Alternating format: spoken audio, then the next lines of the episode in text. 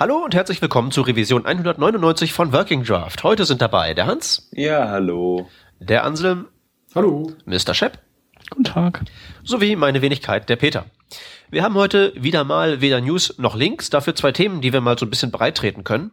Ähm, da handelt es sich zweimal um so allgemeine äh, Fragen oder Beobachtungen der letzten Zeit.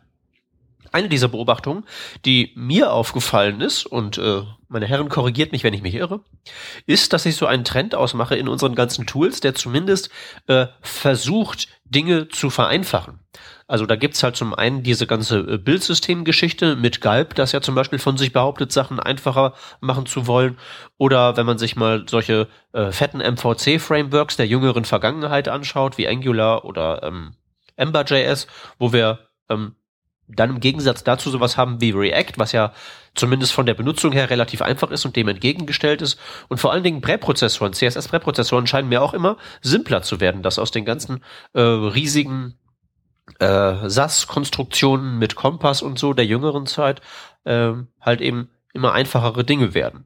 Also zumindest an mir stelle ich das halt eben fest, dass meine Präprozessoren immer weniger und weniger werden und dass in den Projekten von früher, wo ich fette ähm, Präprozessoren drin habe, ich immer weniger von diesen advanceden Features benutze. Sowas wie Mixins zum Beispiel habe ich irgendwie überhaupt gar nicht mehr, weil wahrscheinlich nicht so dringend zu brauchen und ist halt bloß anstrengend, das im Kopf zu behalten. Also so geht's mir. Das ist mein Eindruck. Wie ist eurer?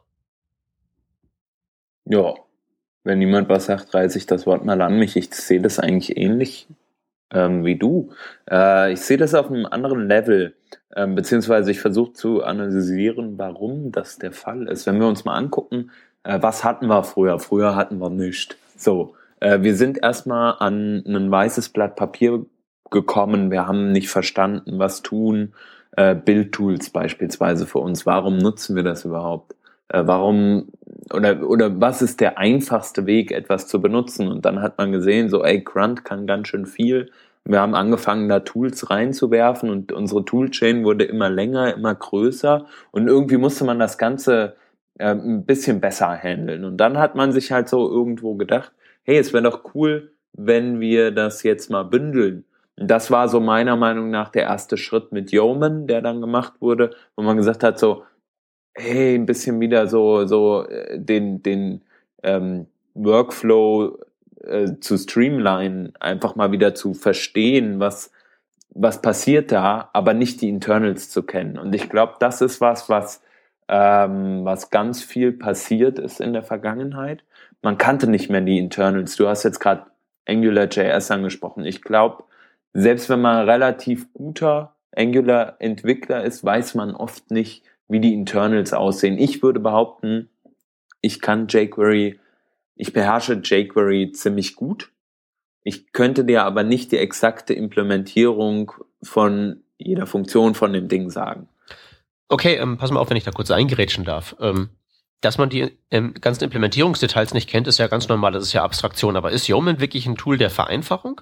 Weil in meinem Universum zählt das noch so in die ähm, in diese Ära der fetten Geschütze rein, nur dass da halt eben mehrere fette, Geschü fette Geschütze zusammengeknotet werden zu einem super fetten Geschütz. Richtig.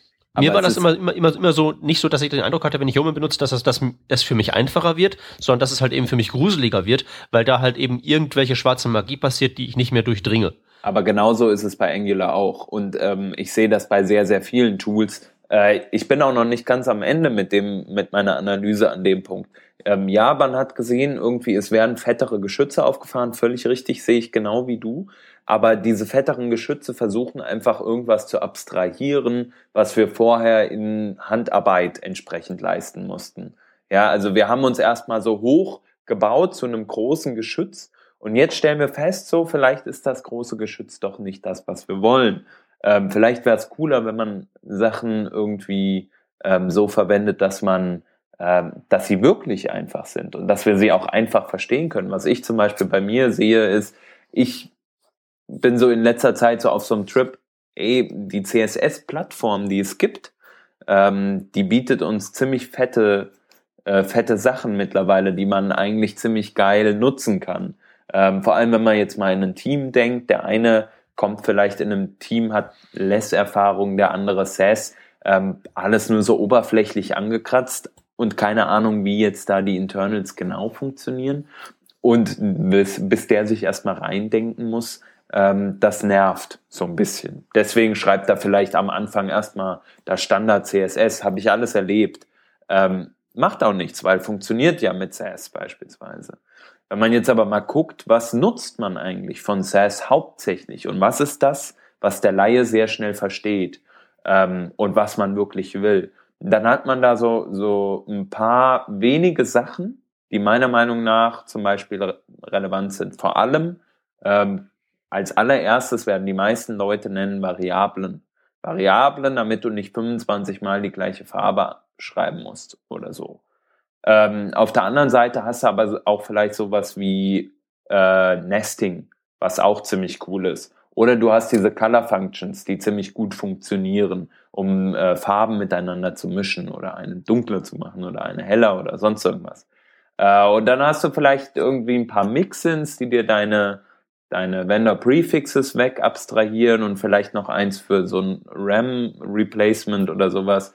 Und das sind eigentlich alles Sachen, die vor allem aufrüsten, habe ich das Gefühl, zu irgendwas hin, wo wir eh hinwollen mit der CSS-Plattform. Mm, und dann gibt es ein cooles Tool, wir haben das vor einiger Zeit auch mal hier im Working Draft ganz kurz, glaube ich, verlinkt oder so. Ähm, das heißt Please. Es gibt, das ist einfach auch wieder so ein Konglomerat an anderen verschiedenen Tools, ähm, die es auch schon teilweise echt länger gibt, äh, die versuchen, Sachen äh, wie diese der CSS-Plattform näher zu bringen, die ich gerade äh, beschrieben habe. Zum Beispiel Variablen. Es gibt eine Standard, ein Working Draft ähm, oder sogar mittlerweile ist das schon mehr, äh, wie CSS-Variablen aussehen können. Die heißen nicht Variablen, sondern die heißen Custom Properties. Eine Sache. Die sind nicht perfekt so in dem, wie sie in, also wenn man sie mit CSS äh, mit SCSS vergleichen würde. Äh, die Frage ist nur, für was brauchen wir sie genau? Ähm, genauso hat man dann vielleicht auch diese, diese Mixins wegabstrahiert, dadurch, dass man, äh, sag mal, äh, Auto-Prefix verwendet, Auto-Prefixer verwendet, der einem einfach die äh, Mixins da rein, äh, die, die Vendor-Prefixes reinhaut. Genauso für RAM und so weiter und so fort. Ähm, und da findet meiner Meinung nach eine krasse Simplifizierung statt. Man versucht nicht mehr diese krass durchdachten Sachen, die jetzt zum Beispiel irgendwelche CSS-Freaks irgendwie machen, die zeigen, ey, man kann ja mit, C äh, mit, mit SAS ähm, kann man ja so geile Funktionen bauen, die hochmathematisch äh, mir irgendwie einen animierten, ähm, weiß ich nicht, 3D äh, Tetraeder formen. Ist das überhaupt 3D? Whatever. Und äh, der sich dann im Raum noch animiert, irgendwie so ähm, das ist zwar cool, dass das geht, aber es ist irgendwie vielleicht nicht praktikabel, das in eine SAS-Funktion zu schreiben, weil es nicht straightforward ist, es zu verstehen. Und es ist nicht einfach für denjenigen, der sich nicht da grob reingedacht hat. Und CSS ist meiner Meinung nach, ähm, ja genau, CSS ist meiner Meinung nach immer noch eine Beschreibungssprache. Wir versuchen einfach was zu stylen und wir versuchen nicht krasse Sachen zu programmieren, ähm, denn Programmierung und das, was man da oft versucht irgendwie auch ähm, zu schaffen, wenn ich mal auch mal gucke, was wir in unserem aktuellen Projekt da so ähm, mit Funktionen machen, was wir da mit, äh, mit Mixins teilweise machen. Das sind oft Funktionalitäten, die man, die einem natürlich so erleichtert werden, aber die man vielleicht so gar nicht will, um, um sofern man denn äh, ja da hinterher ist eigentlich die die Simplizifizität, die Einfachheit zu wahren. Also indem man versucht, äh, einfach wirklich ähm, nur das zu beschreiben, was man beschreiben möchte und nicht darüber hinaus. Mhm. Und vor allem keine, keine äh, komplizierten Algorithmen dahinter zu bauen. Also du hast ja jetzt gerade eine ganze Menge Fässer aufgemacht, aber ich möchte mal äh, auf eins ähm, eingehen, das im Moment mein zweitliebstes Fach, äh, Fass überhaupt ist. Mhm. Ähm, dieser Angleich von Präprozessor-Features in Richtung CSS-Plattform, den du genannt hast. Ähm, dass man also weniger aufrüstet und vielmehr sozusagen versucht, die Zukunft ein bisschen zu, ähm, ja, schon mal herzuleiten. Ähm, was meinst du, wie weit geht das? Weil ich habe kürzlich mal drüber nachgedacht, auch für eine Präsentation von einem enterprisigen Kunden, der mal wissen wollte, was kommt denn danach? Und ich bin eigentlich zu dem Schluss gekommen, dass diese ganzen Präprozessoren äh, in nicht allzu ferner Zeit weggehen. weil die Dinge, die die im Prinzip uns ermöglichen, also dass man konsistenter arbeitet, dank Variablen, dass man ähm, durch Verschachtelung und sowas seine Komponenten besser ähm, im Griff hat, weil man ja halt eben dann so mit einem mit Klassennamen Namespacing und sowas betreiben kann. Ähm, das geht ja zum Beispiel auch weg, das Problem, wenn man erstmal alles in Web Components hat, die ja sowieso von sich isoliert sind und so weiter. Und dann bin ich eigentlich zum Schluss gekommen, dass diese ganzen Präprozessoren so ein Ding sind, äh, so was wie Frames, wo man halt früher, wo man halt demnächst erzählen kann, ja Kinder, früher mussten wir das so machen. Könnte ich mir schon vorstellen. Also wenn man sich mal anguckt, ähm, entsprechend der, der Trend mit jetzt ähm, Rework oder äh, Post-CSS, das sind diese, sind so zwei Tools. Post-CSS ist äh, die Basis von, äh, von, von Please. Ähm, Please ist ein Post-Prozessor, kein äh, Präprozessor. Genauso entsprechend ähm, hat man da äh, äh, Rework, was ähnlich funktioniert. Und ich denke, das ist ein ganz klarer Schritt in die Richtung. Und was man ja auch sieht, die, das W3C und diese ganzen Diskussionen, die um die Spezifikationen entstehen, entstehen oft ja auch aus einem ähm, Need heraus, den der Developer durch ähm, äh, oder den der Developer hat und natürlich auch erfahren hat, wie es besser gehen kann durch einen Präprozessor. Nehmen wir mal das Beispiel ähm, Extends. Ja? Ähm, Extend im Endeffekt funktioniert so, dass man sagt, man definiert erstmal eine Klasse und diese Klasse vererbt man dann im CSS auf einen, einen anderen Klassennamen. Ähm, da gab es lange Diskussionen äh, auf der Mailingliste, wie man, wie man das sauber gestalten könnte und so weiter und so fort äh, und wie sinnig das ist. Mm, und da sieht man ja, diese, diese Inspiration kommt irgendwo her. Nesting, meiner Meinung nach, kommt auch durch oder ist stark in die Debatte ge, ge, gekommen durch entsprechend ähm, äh, äh, die Präprozessoren und ist jetzt, sage ich mal, aus der Diskussion wieder raus, weil man sich einfach gesagt hat. Tja. Hans ist weg. Hans ich glaube auch. Ja. Das ist ungünstig. Ja, ähm, ich springe einfach mal ein. Genau, ähm, was hältst du von meiner hab, Theorie? Ich habe da nämlich auch was dazu zu sagen, weil ich glaube, dass du nicht ganz recht hast. Mhm. Ähm, ich glaube, die Präprozessoren werden weiterhin da bleiben.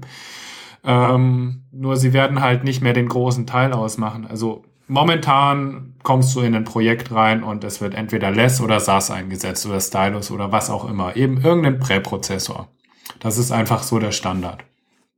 Und ähm, ich glaube, dass sich das halt wieder so ein bisschen normalisieren wird in Richtung Postprozessoren oder was auch immer, eben Normalisierung. Also Postprozessor ähm, macht jetzt macht jetzt dann was, der minifiziert und äh, fasst zusammen oder so. Ne? Naja, oder macht dann sowas wie jetzt zum Beispiel der Autoprefixer, dass er eben Prefixes automatisch hinzufügt, ja, ähm, Fallbacks weißt du, provided, solche Kleinigkeiten eben. Ja, aber weißt du, das meiste davon geht doch auch weg, oder? Zusammenfassen geht weg mit Speedy. Vendor-Prefixes sind ja sowieso eher so auf dem Weg nach äh, in Richtung Abschaffung. Ja, es sind halt Fallbacks, also REM, EM, was Ja, ich meine jetzt, wenn wir, wenn wir jetzt mal richtig visionär werden so und mal so fünf Jahre in die Zukunft gucken, dann ist der ganze Krempel doch überflüssig. Vielleicht, im Idealfall, aber es wird wahrscheinlich neue Features geben, wo man dann wieder irgendeinen Polyfill schreiben kann oder irgendeinen äh, ja, Fallback.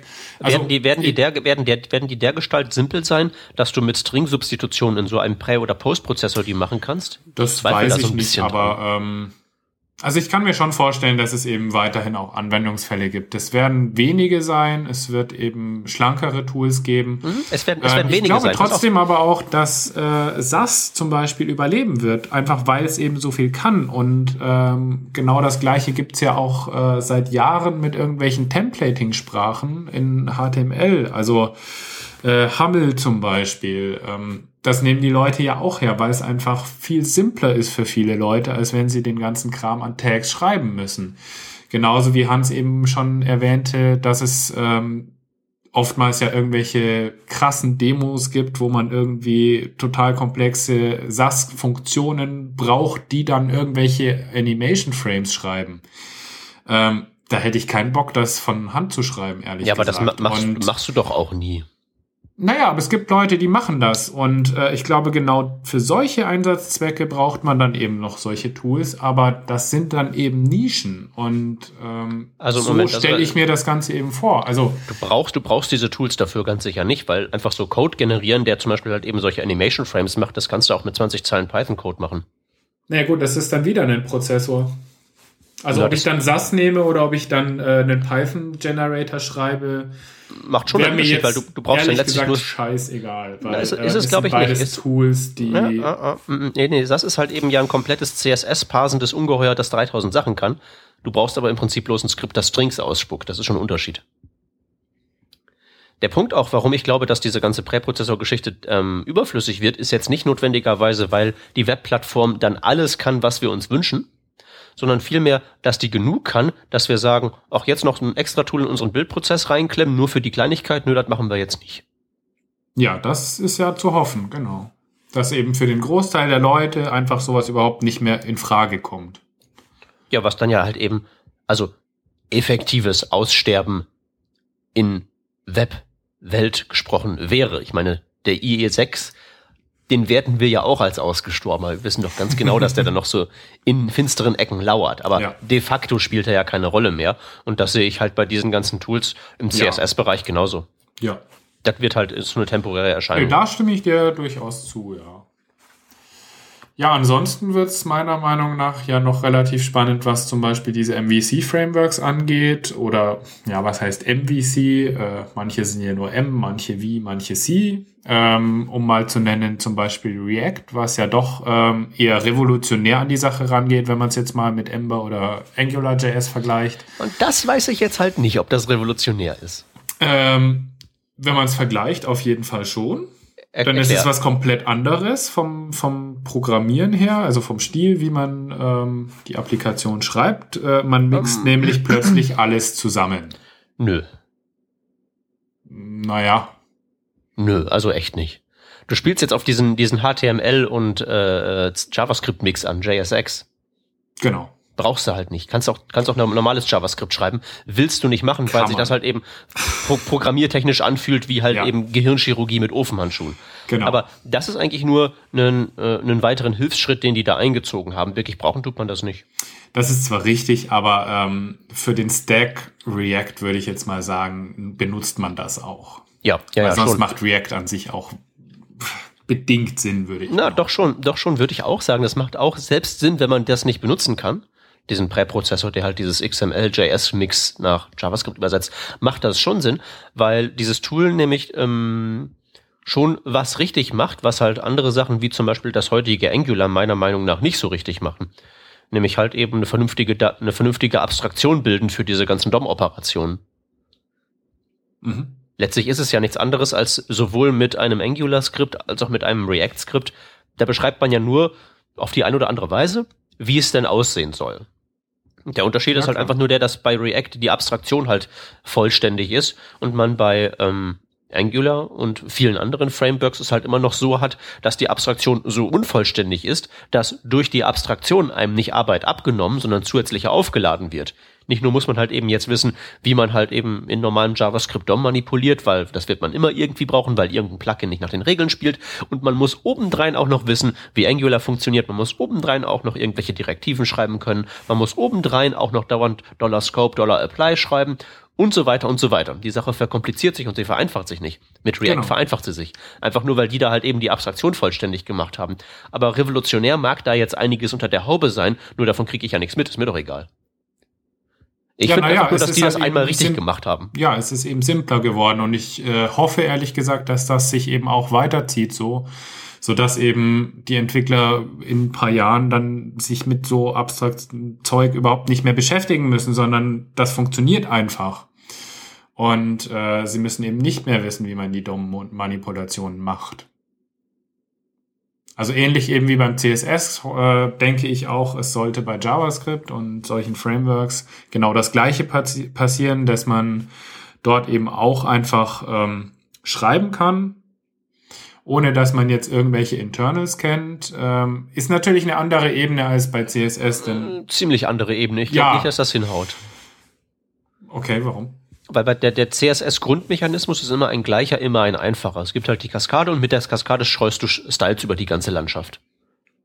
Ja. Das wird nicht mehr komplizierter als das. Hingegen willst du vielleicht für eine fette Frontend-Applikation schon gewisse Teile halt ähm, mächtiger und komplexer gestalten. Also da bin ich mir ziemlich sicher, dass man das nicht so vergleichen kann.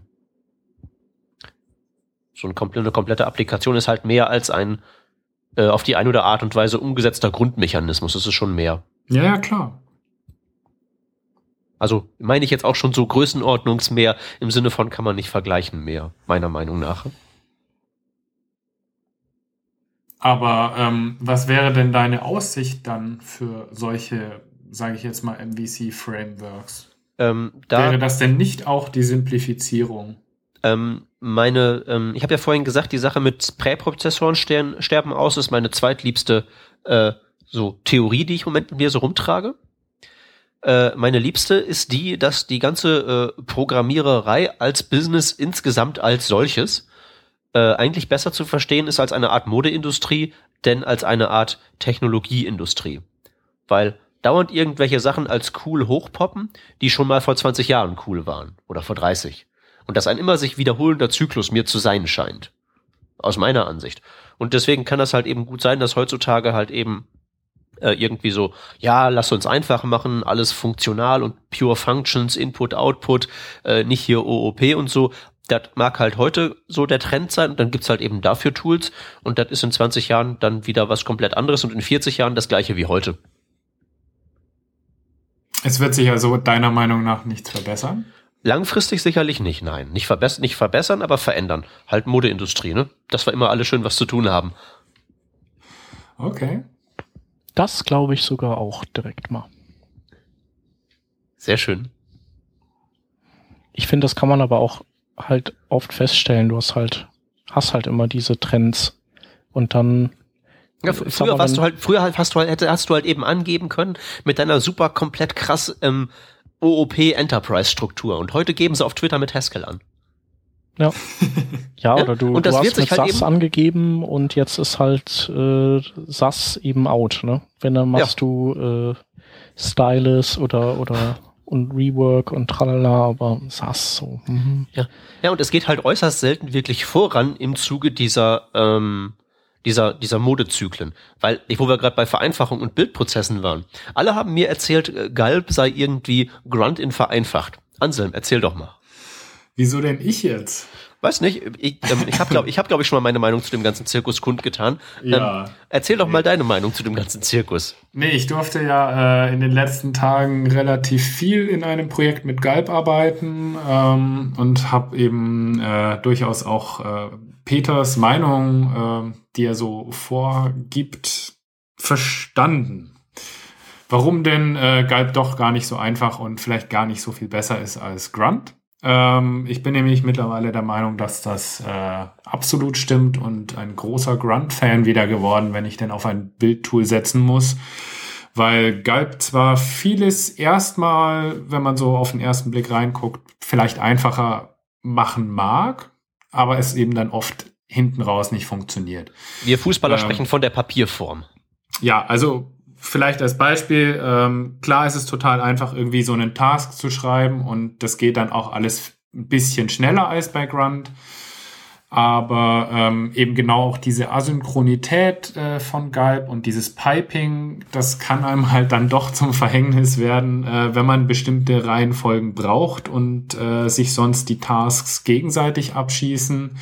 Und dann muss ich wieder irgendwie einen Plugin mir ziehen, äh, was sich äh, was sich nur darum kümmert, dass dann doch wieder eine Sequenz eben abge abgegangen wird und ein Task nach dem anderen äh, eben läuft. Und äh, es wird dann doch sehr, sehr, sehr schnell auch sehr unübersichtlich, wenn man sich so eine Galb-File dann anschaut. Obwohl man dann eigentlich nur drei, vier Sachen gemacht hat, eben CSS-Minifying, Bild-Optimization und ein bisschen äh, JavaScript-Minifizierung, äh, Optimierung, solche Sachen eben.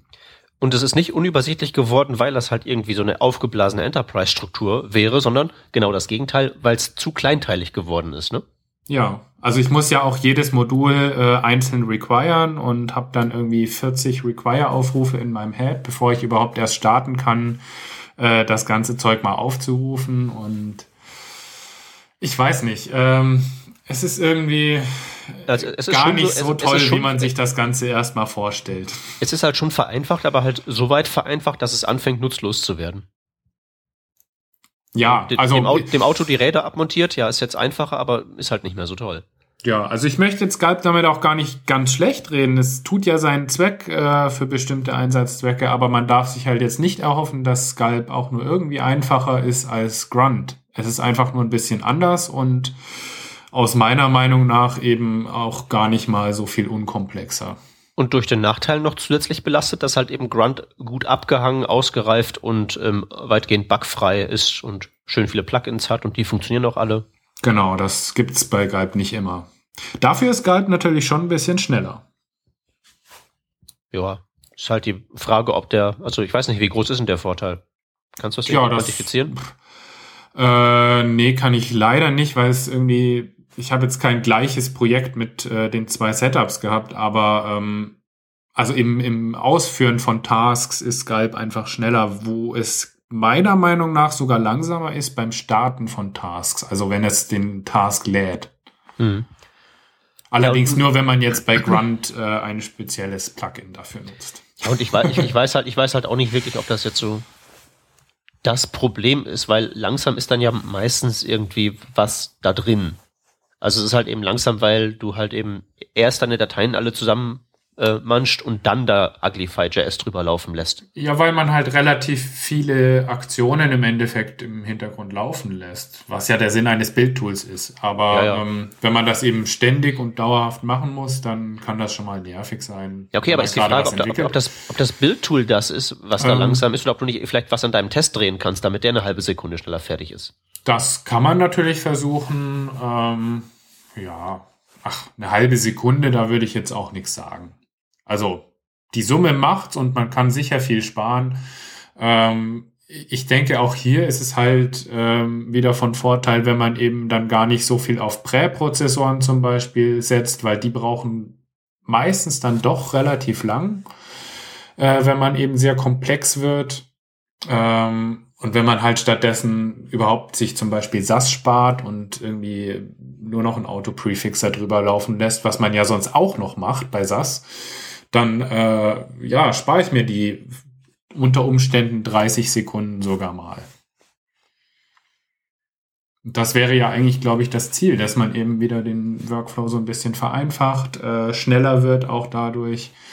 Und äh, was ich ja als großen Vorteil sehe, wenn man eben nicht so viele Abstraktionen schreibt in CSS, ähm, dass die Dateien, also auch die Source-Files, die ich habe, äh, weiterhin lesbar bleiben. Was ja bei SAS-Files nicht oder nur sehr bedingt stimmt, weil ähm, gibt es SAS nicht mehr, dann ähm, klar kann ich meinen Output, den ich eventuell noch habe, nutzen, aber die Source-File ist ja irgendwie nicht mehr so richtig zu gebrauchen dann. Na, nicht nur das, du hast ja halt eben mit SAS schon einen CSS-Dialekt faktisch, also genau. dieses Superset davon. Und wenn du halt wirklich volles Rohr Mix-ins und Variablen und was nicht alles benutzt, hast du ja auch noch einen projekt- oder teamspezifischen Dialekt da oben drauf. Genau. Und dann fängt es halt für jemanden, der da halt eben nicht aus genau dem gleichen Bergdorf kommt wie du, halt eben endgültig schwierig, da noch irgendwie Sinn rauszuziehen. Ja, und man müsste es halt alles neu, oder sagen wir mal, man müsste es alles umschreiben, wenn eben SAS nicht mehr existiert. Ah, ja. Und dann kann man eben auch alles gleich wieder neu schreiben. Also so gesehen, äh, ich halte es für richtig, wenn man sich wieder näher an der originalen Sprache orientiert. Mhm.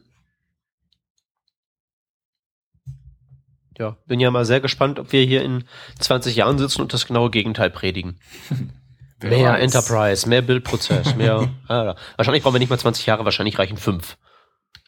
Ist ja gar nicht so lange her, dass dieser ganze Krempel in der Art und Weise explodiert ist mit den ganzen Bildtools und so, ne? Na eben, also so lange gibt's ja Grunt, Gulp und äh, SAS und Less auch noch nicht. Okay, SAS ist äh, acht Jahre alt geworden, das gibt's schon relativ lang, aber ja. man benutzt es ja nicht seit acht Jahren, sage ich mal. Nee, das nicht. Ich würde auch wirklich sagen, dass mit meiner Modeindustrie, da muss man halt für die Programmiererei etwas längere Zyklen anlegen. Aber so grundsätzlich dürfte das hinkommen. Naja. Jo, also Trendsimplifizierung ähm, kann man schon feststellen. Manchmal aber auch immer noch praktisch irgendwie am Alten festzuhalten, denke ich. Ähm, vor allem, weil, warum nicht? So. Man muss ja auch nicht immer der Hipste sein, der immer alles sofort so macht wie die coolen Kids. Es, SAS ist bestimmt auch immer noch ähm, durchaus an den meisten Stellen bewährt. Vor allem, wenn man halt mit Leuten unterwegs ist, die sowieso äh, sich auskennen in dem Bereich, denke ich. Cool. Ähm, weiteres Thema, Peter, hattest du in den Raum geworfen und zwar, du hast ja so ein tolles ähm, Framework, was du immer mal für deine. Hab, hab, hab ich, hab ich das, das, das ist nicht mein Thema. Das ist, glaube ich, eine. War das nicht eine Hörerfrage? ja, das ist die Hörerfrage so. von mir. nee, ich habe das tatsächlich letzte Woche mal angesprochen und wir haben es dann irgendwie verschoben, weil wir eh schon so viele Themen hatten. Also ich bin an dem an der Frage schuld. Wie ist ähm, denn die Frage? Ich dachte genau. die ganze Zeit, der Peter wäre da dran schuld, weil der das auch eben in der Vorbesprechung so schön ausgemalt hat. Nee, äh, genau. Also ich bin schuld an der Frage, wie geht ihr an Code Refactoring in Projekten ran? Also mich interessiert einfach mal, ähm, wenn ihr einen Refactoring von Code macht, äh, was habt ihr da für Methoden? Habt ihr da irgendwelche Konzepte, Tools und ähm, ja, wie ist euer Umgang damit? Auch vielleicht auch im Team oder alleine? Ja, genau. Ähm, weil ich ja am wenigsten Ahnung von dem ganzen Zeug habe, weil ich ja eigentlich bloß labere und nicht programmiere, kann ich ja mal aufschlagen. Gibt ja im Prinzip, worauf Hans vorhin hinaus wollte, nur ein Projekt, in dem ich arbeite. Das ist mein immer wieder selbst neu geschriebenes Präsentationsframework und da habe ich kürzlich mal einen größeren Umbau vorgenommen. Ähm, also erstmal so, habe ich da ein Konzept, habe ich da einen Plan. Ähm, der Plan sieht bei mir so aus, ähm, nur weil es hässlich ist, wird es noch lange nicht umgebaut. Wenn es hässlich ist, aber funktioniert und total ekelhafter Code und eigentlich sollte man das ganz anders machen und so, aber ich weiß halt, dass es geht und die Tests sagen mir, dass es geht, dann wird das in Ruhe gelassen, ähm, sofern das halt eben nicht irgendwie ernsthafte Schmerzen verursacht.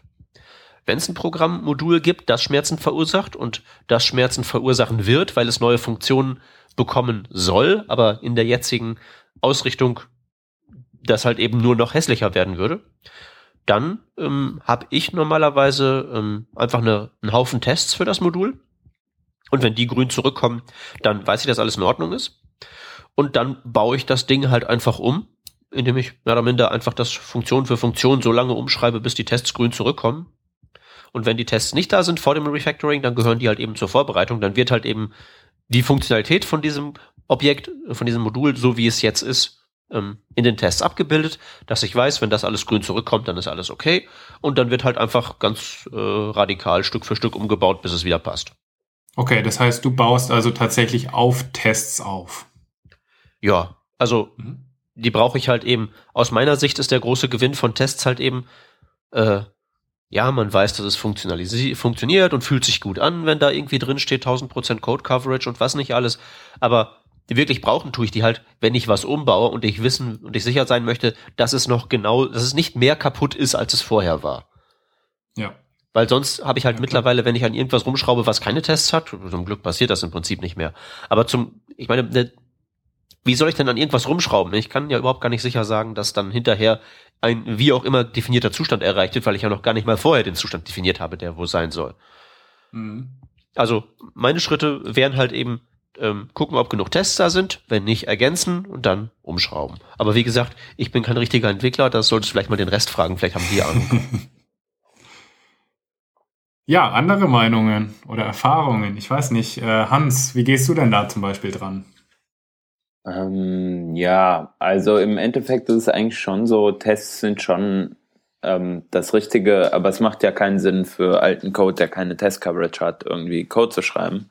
Äh, Test, also Tests, Tests schon. Du willst ja schon wissen, dass da hinten immer noch der gleiche Output rauskommt, ne? Ja, aber das Ding ist, Tests schreibst du ja eigentlich für etwas, also Unit-Tests, sage ich jetzt mal, schreibst du ja schon für etwas Bestimmtes. Ähm, ja gut, das, das geht natürlich nicht, aber du hast ja wahrscheinlich irgendeine Art von Integration-Test, die halt so sagt, wenn das Modul auf X losgelassen wird, passiert Y. Genau, also wahrscheinlich so etwas zu haben, das ist natürlich ähm, ein Traum, wenn man das hat. Glaube ich. Ich glaube, dass, dass man das nicht überhaupt nicht als Standard ansehen darf. Nee, kann man nämlich nicht. ähm, also ja, das, das, das, deswegen wäre ja mein erster Schritt für sowas sorgen, wenn das umgebaut werden muss. Genau, das mhm. wäre möglich. Ähm, ansonsten ist es, denke ich, ganz viel Trial and Error. Also was ich immer wieder feststelle, ähm, wenn ich mal irgendwas umschreibe, ähm, dass ich im Endeffekt zwei Varianten habe. Äh, Variante alt, Variante neu. Und die dann auch natürlich gegeneinander vergleiche. Man weiß ja normalerweise so, was das Feature Set ist. Man versucht es eigentlich so zu definieren, ähm, dass es ja, äh, sage ich mal, so so bleibt, wie es war oder noch was hinzukommt und nicht das, was Altes verschwindet. Und wenn man dann sagt, man muss alles refactoren, ähm, dann hangel ich mich da normalerweise ähm, durch den Code an für sich von Funktion zu Funktion, beziehungsweise mm, ja, arbeite mich immer weiter zu der optimaleren Form hin. Äh, das heißt, es kann auch mal passieren, dass irgendwie so ein, so ein Intermediate State erreicht wird, an dem man sagt irgendwie so, ja, da, das ist jetzt für den Moment gut, aber wahrscheinlich lösche ich das gleich wieder, weil ich davon ausgehe, dass ich es mit was anderem ersetze, ähm, was vielleicht schöner aussieht oder so. Also das sind so die Vorgehensweisen, wie ich da normalerweise rangehe. Also ich weiß nicht, wie inwiefern man das jetzt als professionell bezeichnen würde.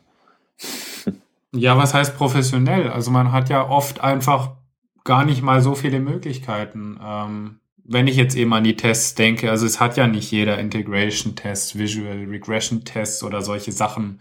Mhm. Und äh, ich behaupte jetzt auch mal, dass es nicht immer Sinn macht, sowas dann auch am Anfang direkt aufzubauen, ähm, bevor man überhaupt an das Refactoring rangeht. Ähm, aber pass auf, woher weißt du denn, ob am Ende noch alles so tut wie vorher? Das ist ja der Ja, das ist eben genau die Schwierigkeit dabei und äh, deswegen sprechen wir ja auch heute drüber, weil genau das, äh, das war, was mich interessiert hat. Ähm.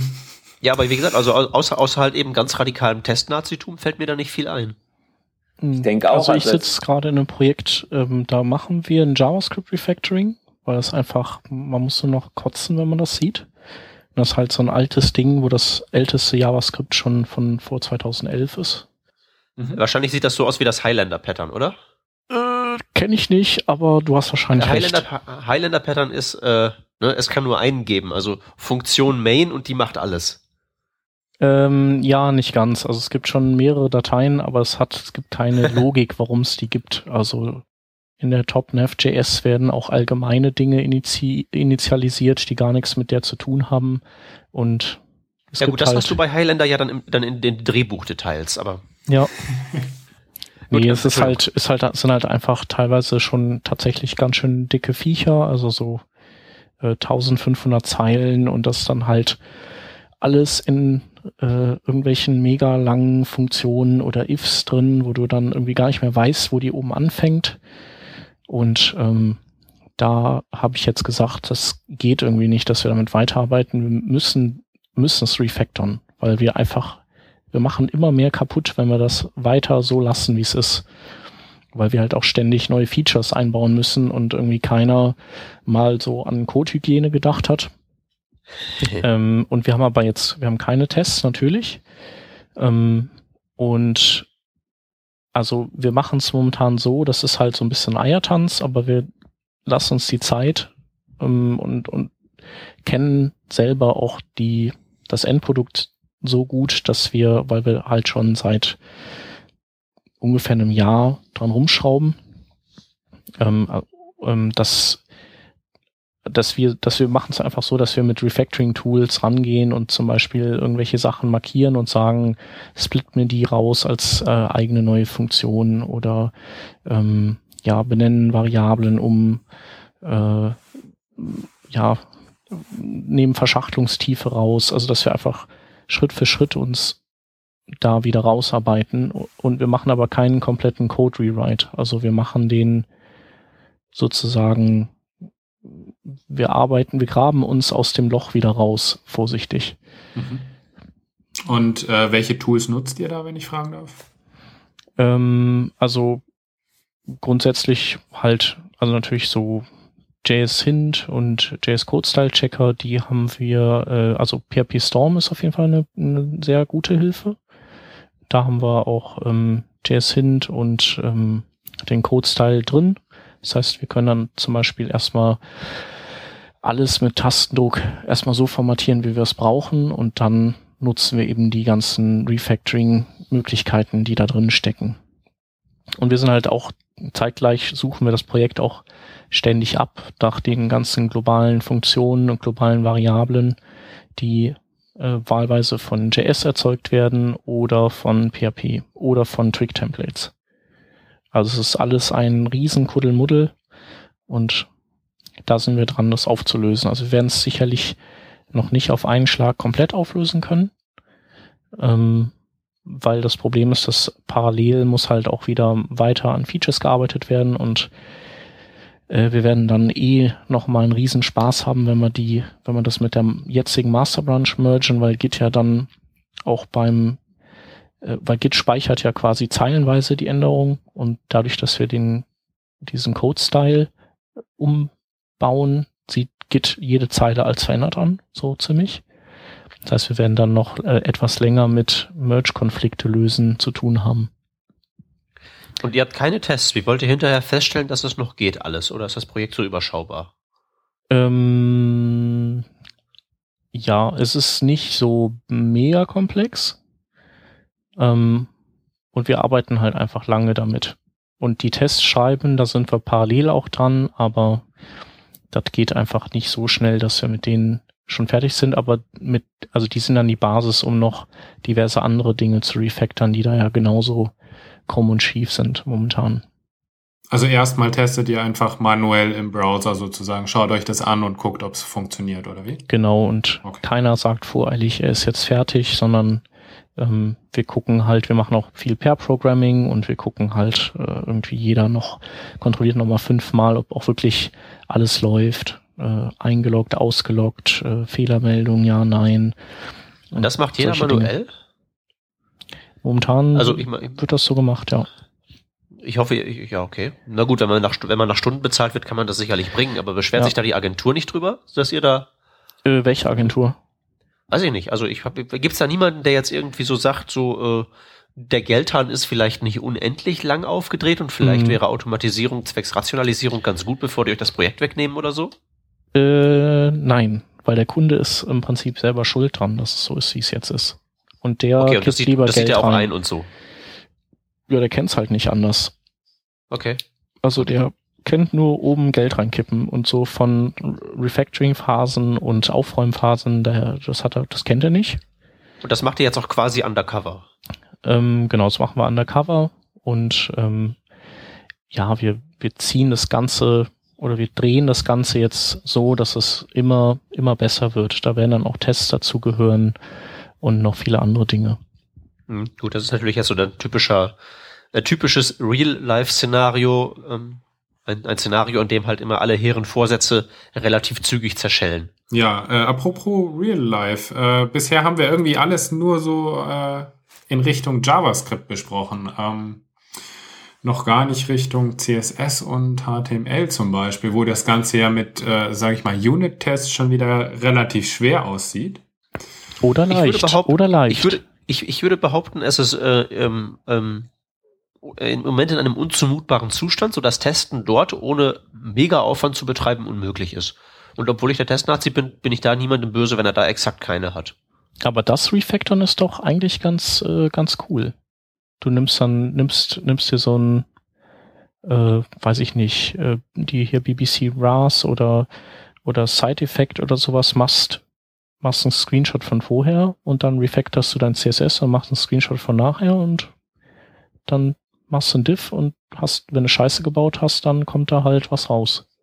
Ja. Macht ihr das so? Ich hab's, ich hab's noch nicht, ich bin ja noch nicht ans CSS Refactoren rangegangen. Okay. Aber ich finde, das ist halt leichter als so Abläufe zu programmieren und zu gucken, äh, ob Bedingungen erfüllt sind oder nicht. Das glaube ich halt nicht, weil du CSS nicht von, voneinander isolieren kannst. Aber ich kann ja die Gesamtseite kann ich ja einfach abfotografieren. Einfach screenshotten, ja. Und dann gibt es irgendwo einen Diff, der sagt, hier ist jetzt was anders als vorher. Und dann wirst du vielleicht beim Gesamtscreenshot darauf hingewiesen, wenn du wieder manuell da mit Augen drauf guckst. Also das ist schon so, dass du jetzt nicht irgendwie so dieses, dieses ähm, Ding von der BBC macht ja ein Diff und es macht auch eine Datei, wo halt drin steht, so und so viele Pixel haben sich geändert, richtig? Ja, so ungefähr. Ja, es zeigt ja. halt einfach nur aber, an, äh, wie viel Prozent Abweichungen bestehen. Genau, inklusive die, False Positives und so weiter. Aber das ist ja nun wirklich nicht irgendwie eine sinnvolle Metrik. Irgendwie Prozent haben sich geändert, weil das könnte halt eben intendiert oder nicht intendiert sein. Naja, wenn du, den, halt? wenn du das CSS refactorst, dann solltest du natürlich in der Zeit nichts anderes umbauen. Äh, naja, nee, ich meine, du kannst ja auch eine CSS eine Änderung machen, die, in die dein Widget grün macht, wie gewünscht, aber unbeabsichtigt auch dein Footer grün macht, was du gar nicht haben wolltest. Ja. Aber wir aber reden doch jetzt von ja Refactoring, oder? Wir ja. reden doch nicht von äh, gleichzeitig noch irgendwelche neuen Features implementieren. Nee, nee, es geht nicht um Features. Ja, es geht darum, das, dass dir das versehentlich, versehentlich unterläuft, weil die beide die gleiche Klasse haben. Genau, aber das würde hast. ja angezeigt werden auch. Was, was würde angezeigt werden? Es würde erkannt würde, werden, dass das grün ist und vorher weiß war. Ja, Moment, es würde dir jetzt angezeigt werden, du willst die Sidebar grün machen und nicht den Footer. Nee, den will ich ja gar nicht grün machen. Ich will das Eben, ja, den, ich will ja genau das den, replizieren, genau, was genau. ich vorher hatte. Genau, du, du, du genau, äh, du willst es halt genau replizieren. Okay, ja gut, wenn du halt eben wirklich nur replizieren willst, dann ist es natürlich was anderes. Genau, bei Klar. dem Refactoring geht es ja einfach nur darum, das zu strukturieren und zu vereinfachen vielleicht, aber mit gleichem gut, Endergebnis.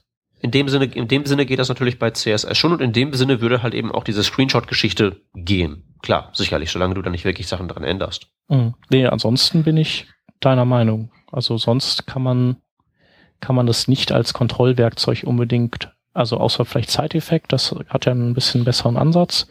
Ja, aber das ist doch auch alles viel zu kompliziert einzurichten für viel zu wenig Gewinn in der jetzigen Struktur. Wenn das alles Web Components sind, dann bin ich bei dir, aber bis dahin ist das alles unzumutbar für Normalverbraucher. Hm. Naja, die meisten Sachen so mit Tests und so, die funktionieren halt wirklich dann gut, wenn du die von Anfang an mit einkalkulierst beim Bauen. Also wenn du die nachträglich drauf flanschst, das ist halt irgendwie alles Kacke. Immer. Ja. Und abschließend für HTML vielleicht noch was? Also klar, irgendwelche Diffs oder irgendwelche Klassen, das merkt man vermutlich im visuellen dann auch. Aber dann gibt's ja zum Beispiel den Head-Bereich, äh, wo dann ja vielleicht auch ganz gerne mal ein Meta-Tag rausfliegt, der vorher drin war oder solche Sachen. Habt ihr da noch irgendwie einen Tipp oder irgendwie ist mir persönlich bis, ist mir persönlich bisher nicht als Problemzone ähm, untergekommen, ehrlich gesagt. Weiß ich nichts zu. Mhm. Ähm, ja, ist bei mir fand ich bisher auch nie so problematisch. Metatext, die kannst du ja eh rauswerfen. Also Außer da kannst halt höchstens, kannst du, ist dann dein, ähm, dein Unit-Test, dann deine, deine Google, dein Google Monitoring, das dann irgendwann Alarm schlägt. Tja, und sonst, also HTML Refactoring würdest du vielleicht machen, wenn du sagst, ich will DOM-Knoten abspecken oder sowas. Genau, zum Beispiel. Oder Diffs raus, Sections rein. Naja, also ich hatte jetzt konkret äh, ein Projekt, wo ich am Refactoring war und das beinhaltete eigentlich ausschließlich HTML und Java äh, und CSS. Das JavaScript äh, wurde von jemand anderem gemacht und äh, da war es halt so, die hatten das Ganze irgendwie auf einem äh, uralt Framework aufgesetzt, äh, nämlich YUI und hatten da irgendwie halt so eine Div-Wüste. Das heißt halt irgendwie 15 verschachtelte Diffs, äh, noch mehr CSS-Klassen. Und äh, im Endeffekt äh, sollte das Ganze natürlich jetzt mal sinnvoll geschrieben werden. Und da war es dann schon irgendwie gar nicht so einfach, dass man den Überblick behält, was jetzt eben das Markup an sich schon angeht. Dass das noch intakt bleibt, ähm, dass man dort auch nichts vergessen hat. Ähm, sollte irgendwo ein leerer Diff gewesen sein als irgendein Helper, worum auch immer, dass man den dann entweder ins CSS zum Beispiel überschreibt, dort mit Pseudoklassen arbeitet und eben an solche Sachen immer denkt, äh, wo es dann schon irgendwie praktisch gewesen wäre, irgendwie das nicht alles manuell prüfen zu müssen und immer wieder den alten Code herzuziehen und zu schauen, was habe ich denn vergessen, was könnte ich denn vergessen haben. Aber da sieht man ja irgendwie auch wieder, dass wenn es nicht von Anfang an mit berücksichtigt wird mit den Tests, dann wird es einfach schwer. kann ja auch sein, dass du JavaScript hast, was in bestimmten Fällen nur ausgeführt wird und bestimmte Dinge, genau. bestimmte, bestimmtes DOM-Traversing macht, was halt auf Element, auf Elemente abzielt und deren äh, Mutter-Kind-Beziehung, die du dann kaputt machst. Genau, Aber klar. Merkst du ja auch nichts von. Richtig. Aber ähm, allein für mein Markup zum Beispiel gibt's ja einfach gar keine Tests. Also mir fällt mhm. konkret kein Tool ein, was, womit ich irgendwie einen HTML-Markup testen könnte. Auf Integrität. Mhm. ja, aber das ich, ist eigentlich. Ich wüsste auch nicht, wie es gehen sollte. Das Markup selbst ja. ist ja eigentlich auch eher Wurst, ne? Also du, es ist äh, dann im Zusammenspiel mit CSS und JavaScript entstehen die Probleme dann ja. Eher würde ich sagen. Und ansonsten natürlich irgendwie, wenn kannst du vielleicht ein, ein semantisches Grade dir ausspucken lassen und wenn das halt dann abschmiert, dann hast du irgendwie semantisch deinen Code verschlechtert oder so. Aber das HTML an sich ist ja, glaube ich, erstmal vogelfrei. Jupp. Ja, hm. ein bisschen. Also äh, zum Beispiel hatten wir dort einen Meta-Tag namens Viewport. Ähm, der war zwar da, war aber falsch eingesetzt und äh, dann schreibt man den eben um. Jetzt ist nur die Frage, ähm, ist der auch überall jetzt umgeschrieben? Ähm, hat man die Änderung tatsächlich überall erkannt? Ich weiß nicht, äh, fehlt der, keine Ahnung, Meta-Charset-Tag? Äh, sind die ganzen Facebook-Meta-Tags noch mit drinnen und all solche Sachen? Ähm, fehlt da nicht einer? Also es, es ist halt einfach schwierig und aktuell fällt mir nichts anderes ein, als das eben immer manuell abzugleichen. Außer ich schreibe äh, mir natürlich jetzt irgendwie einen HTML-Parser, aber naja, kannst du nicht einfach irgendwie, wenn es dann wirklich am Ende nur ident, es soll ja wirklich am Ende identisch sein, ja? Zumindest für diese Sachen ja. Ja, da kannst du einfach äh, äh, Head-Element in der HTML nehmen, das wegspeichern und mit dem neuen Head-Element dessen in der HTML vergleichen. So jetzt mal so die Axtmethode. Mhm. Und wenn sich dann das Viewport-Element ändert? Wenn dann was anderes drin steht, ist ja auch dann das, äh, der, das DOM ein anderes, also auch das mhm. inner HTML, das da rauskommt, ein anderes und dann ist halt eben alles, ja, anders.